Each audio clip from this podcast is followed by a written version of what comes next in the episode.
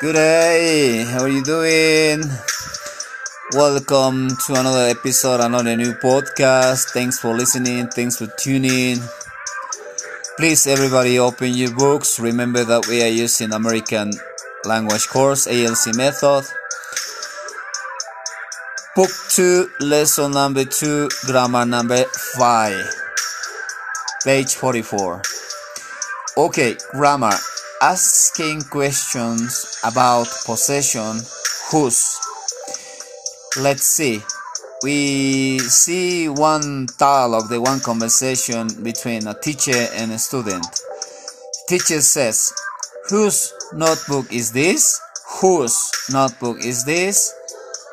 Student answer replied it's my notebook. It's my notebook now remember to place whose the beginning of the statement or sentences followed by a noun or a substantive noun to make a question okay? So listen this example. This building is my barracks. This building is my barracks.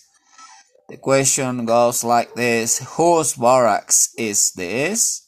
Whose barracks is this now let's see three examples and i think it'll be clear this is an office. This is an office. Whose office is this? Whose office is this? It's Jennifer's office. It's Jennifer's office.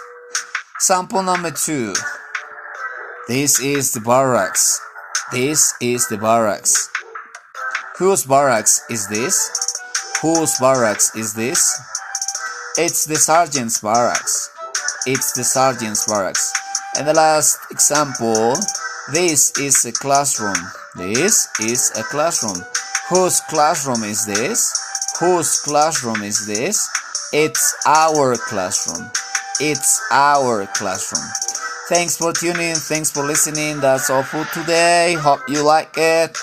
I'll see you next time. Goodbye.